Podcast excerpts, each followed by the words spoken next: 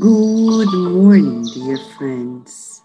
We're welcoming a new day together and the opportunity of aligning ourselves with God. Where should we pray? Is there a specific place where we should pray and commune with God? Many people think that it's more sacred if we go here, there, or anywhere else. But what does Jesus say? Once talking to the woman of Samaria by the well, as reported in chapter 17 of the book Good News by Humberto de Campos through Chico Xavier.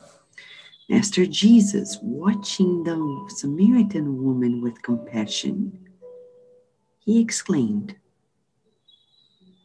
You're right. Religious differences have generated much disunion among the members of the great human family. However, the shepherd comes to the sheepfold to gather the sheep that the wolves have scattered. Truly, I say to you that there will come a time that people will not worship God either on this mountain or in the magnificent temple of Jerusalem because the Father is spirit, and he should only be worshipped in spirit. That is why I come to open the temple of sincere hearts, so that all forms of worship to God become an intimate communion between humans and the Creator. Wow. We love Jesus because Jesus make everything easier much simpler. And he's saying to us that when we pray, it's between God and us. It's not about the place where we are in. We're not going to pray better or easier or with external conditions. It's about inner. It's always between God and us. There's no middle person. Jesus comes as a master, as a model, as a guide to facilitate it. But our connection with God doesn't have an intermediary.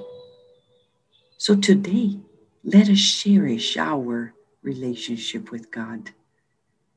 Let us every every time of the day, let us visualize ourselves feeling the presence of God at work, at home, and pray, communicating with God at any given time that we feel like it.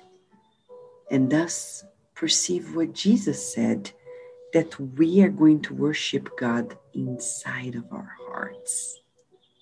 That's it.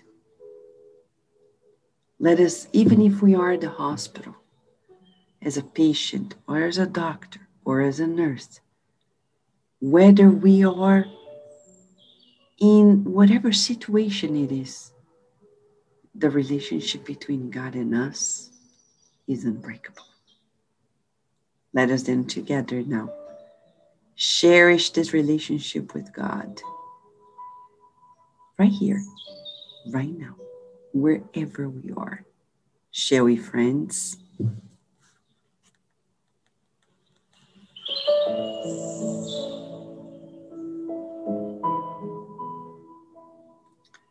What a joy, dear God, to be able to talk to you as simple as it is. You are always accessible to us.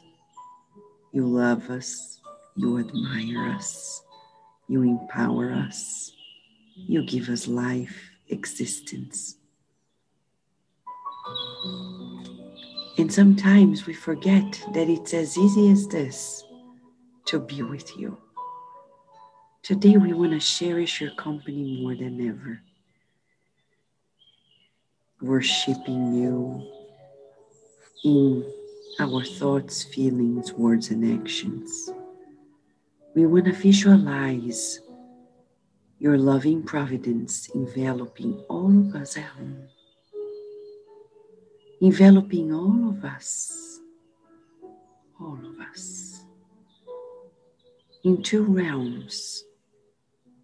We thank you for blessing us in our homes, at work, everywhere we are. We pray with you for those who discarnated, those who are discarnating today, those who remain. We pray for our neighbors, friends, we pray for the loving care of your soul, of our souls, because of you.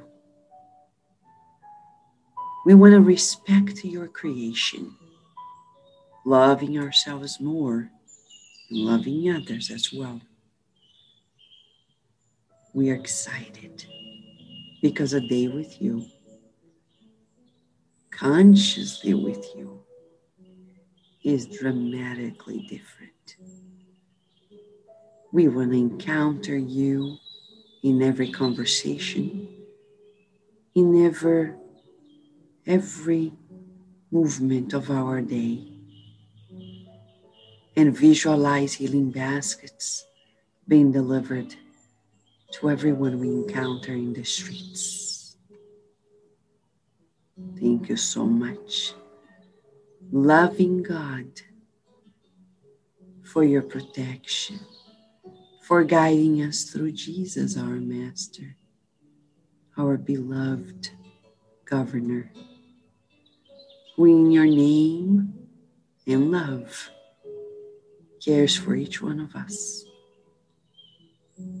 We pray for miracles of love in our lives today and always.